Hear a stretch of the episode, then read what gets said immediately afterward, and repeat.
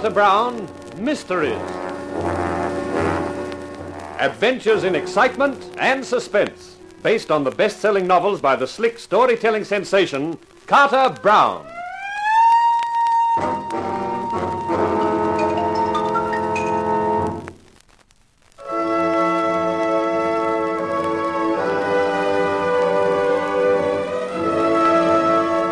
Any actor worth his salt is generally nervous before a performance is due to begin.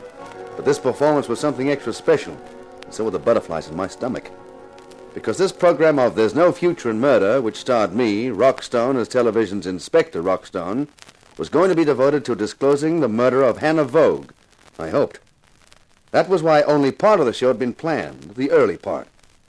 The rest of it had to be an impromptu affair with me in charge and with music improvised from the orchestra whenever I gave the signal. The signal was to be each time I scratched my ear. I only hope the viewers wouldn't think their favorite cop had suddenly gone deaf. Fifteen seconds. Everybody quiet. I watched our sponsor, Aldous Lacey, bracing himself as he faced number one camera. The orchestra leader stood with his baton raised as the seconds ticked away. And then the show was underway.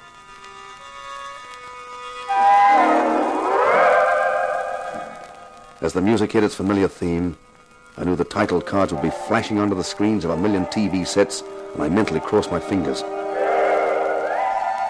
My name is Aldous Lacey. I have the privilege tonight of introducing a special program of There's No Future in Murder. As sponsor of this series, Lacey's Departmental Store is proud to align itself with justice-loving people everywhere in an effort to solve a terrible crime, the murder of Hannah Vogue, whose body was found in our special display window last Thursday morning. From then on, things went smoothly. This was the part that had been planned, rehearsed. Photographs flashed onto the screen of the window with the body in it. I did my commentary, then hurried over to set one to reenact the finding of the body with Arlene Malden and Sheep, the store manager. Then I scratched my ear for the orchestra leader. While the orchestra added some grim, ominous music, I raced over to camera outside set two, Inspector Rockstone's office, and faced it ready for the red light.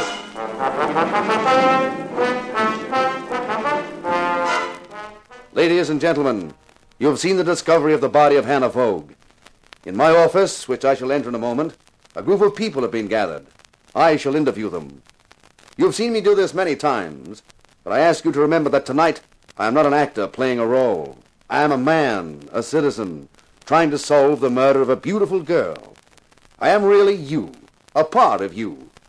I am a conscience, yours and mine. The conscience of a city raising its voice to demand that justice should be done and the evildoer brought to a reckoning. All right, ladies and gentlemen. You all know what has happened. I am going to question you about the murder of Hannah Vogue. I know I have already asked you many questions in the last few days, but this time I shall be asking them in an effort to build up a pattern, a picture of Hannah Vogue's life, and perhaps, because of that, a picture of her death, of why she had to die. Firstly, Mr. Lacey. Me? You are Aldous Lacey, managing director of Lacey's Departmental Store. Why, of course I am. You knew the deceased, Hannah Vogue? Uh, yes, I knew her. How much were you paying a month for the rental of her apartment? Uh, Uh, there is no point in hiding this, Mr. Lacey. You freely admitted to me in your office that you had been uh, interested in the girl. Uh, how much? uh, two hundred dollars a month. Uh, you knew she was an unsuccessful actress. Yes. Did you order Sam Long, the writer of this series, to see she was engaged for one of the shows? Now, look, I don't see Uh, that. Please answer the question, Mr. Lacey. Well, well, I suppose if a man sponsors a show, wha- what's wrong with seeing that someone he's interested in gets a chance? Nothing, Mr. Lacey. Did you think there was? Why, you, you The night before her body was found in the window, Wednesday night. Did you see her that night? Oh, we had dinner, and then she had to leave. You didn't go with her? No. Thank you. Miss Shaw, please. Yes, Inspector Stone. Your name is Lois Shaw, and you are a friend of Hannah Vogue. That's correct. You were staying at her apartment the night before the murder. Yes, I was. When did you last see her alive? That evening. She left about 6.30. She said she was going to dinner. She never came back. Thank you, Miss Shaw. Mr. Lacey, this girl was living in an apartment rented by you. She knew you very well. Well enough to realize you had a secret. She found out that secret. When you discovered she'd found out... It's a lie. I had no secret. I had nothing to be ashamed of to, to be kept hidden. Didn't you, Lacey? Suppose I were to remind you of an investment you made a year ago. Uh, a Investment? A short-term investment with high return. An investment placed in the hands of Tony Seguera, advisor to a group of men commonly known as the Syndicate. An investment with no papers signed and paid back to you, capital and interest, only last month. Wasn't that what you wanted kept quiet? That a supposedly respectable businessman like you had invested money in the Syndicate? Well, why should I want to keep it quiet? Oh, come, come, Mr. Lacey. Even a child has some idea of what the name syndicate means today. That was your secret, wasn't it? The secret Hannah Vogue discovered. The secret which cost her her life. I didn't kill her. I didn't kill her. Now, a few questions for Mr. Long. Okay, You are Sam Long, the writer of There's No Future in Murder. that's right. Wasn't Hannah Vogue the name your wife used as an actress? Yeah. But you and your wife quarreled, and she left you some time ago. Why? Because I wouldn't chisel her apart on this program, that's why. And then, some months later, Lacey ordered you to find her a part in the show. Yeah. Me, the guy she was married to who lost her because he wouldn't do just that. Did you ever see your wife again? Once.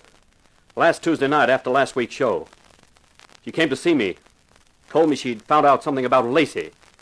But she was afraid he knew she'd found out.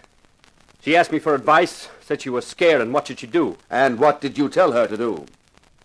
She was still my wife. She'd run out on me. She was living in an apartment paid for by another man. She'd got him to get her into the program, and then she came running back to me and asked me what she should do. I told her to get out of my apartment and never come back. That's what I told her to do. That was the last time I saw her alive. I see. Thank you. Now, Mr. Sheep, Yes, Inspector. you are the manager of Lacey's departmental store. Uh, yes, yeah, that's right, Inspector. Mr. Sheep, when you helped Mr. Lacey carry the corpse into the store window, did you take the head or the feet? I. Uh, Well, Mr. Sheep, oh, oh, the shame of it. I've worked for the Lacys for 30 years. I've never had anything but respect and admiration and loyalty for them. He swore to me he hadn't killed her. But if the body were found in his apartment or, or his car, it would mean ruin for him, for the store, all the employees.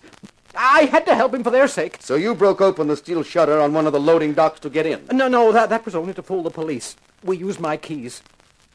I knew where the watchmen would be. It wasn't hard to avoid them. Oh, the shame of it. Yes, Mr. Sheep, the shame of it when honest citizens turn to crime. But I notice the shame is only felt when you're caught. I'd like to make a statement, if I may. Yes, Miss Shaw, go ahead. You must be wondering, Inspector Stone, just where I fit into all this. I have been puzzled by it, Miss Shaw. My real name is Lois Birkinshaw. And for the last three years, I've been employed by the Federal Bureau of Investigation. You, you're an FBI agent? Yes. The Bureau has long suspected that prominent businessmen all over the country were investing money in the local organizations of the syndicate. This practice was not only immoral, but near criminal, and was also defrauding the inland revenue of taxation on the profits. I'm one of the agents whose task it was to obtain evidence of this in the hope of stamping out the practice. So that's how you knew about Kathy. Yes, Miss Malden. That's how I was able to furnish Inspector Stone with the details of Mr. Lacey's dealings with the syndicate through Mr. Seguera. It was part of your job to get close to the syndicate? Yes. And I also became friendly with Hannah Vogue in an attempt to pin the charge on Aldous Lacey. Thank you, Miss Birkinshaw.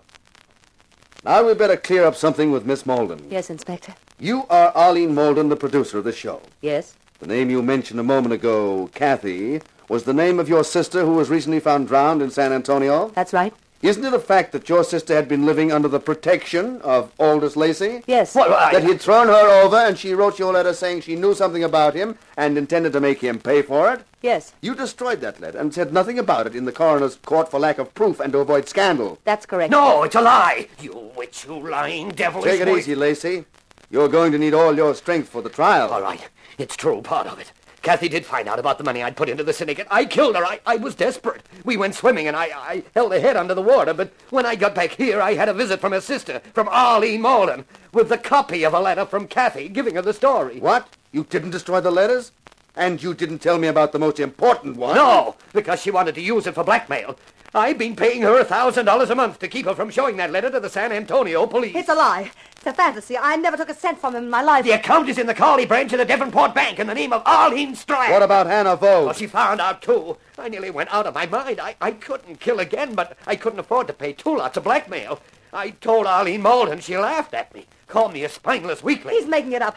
He killed Hannah Vogan. He's trying to fix it on me. You won't get out of it like that. You told me to bring her over to your apartment that Wednesday night. You made me make an excuse to leave her for half an hour. And when I came back, Hannah was dead. You'd poisoned her. And that's when you got sheep to help you put the body in the window before thinking of a better way of disposing of it?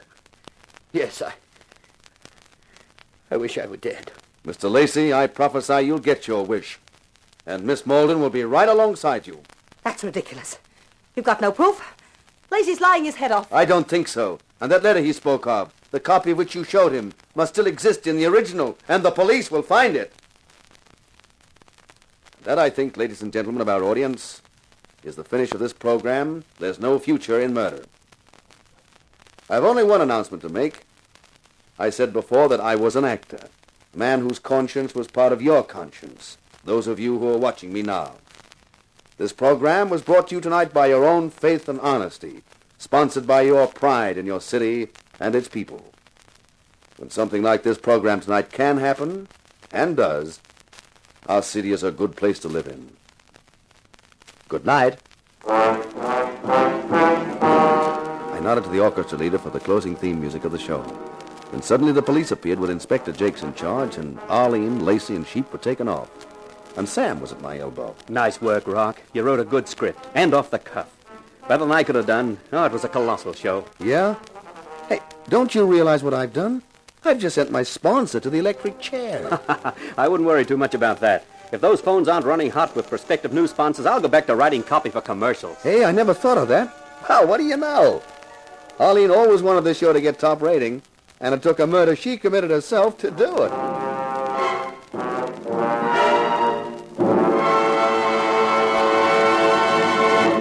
This is Carter Brown. Well, I guess after that story, nobody's going to want me to write for TV. But you know, I agree with my hero. There's no future in murder, except in writing about it. And it's fun, too. I'll be back again with another story for you, called Hazard in Hong Kong, and the hero's name is Tony Masters. Or at least, that's the name he finds himself settled with. If you're listening, you'll find out why. Meanwhile, this is Carter Brown saying, so long for now. Be seeing you.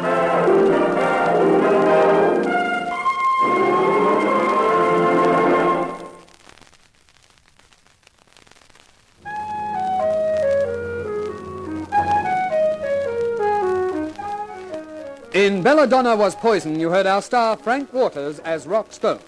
The Carter Brown Mystery Theater, based on the best-selling novels by Carter Brown, is dramatized and directed by Morris Travers for Grace Gibson Radio Productions.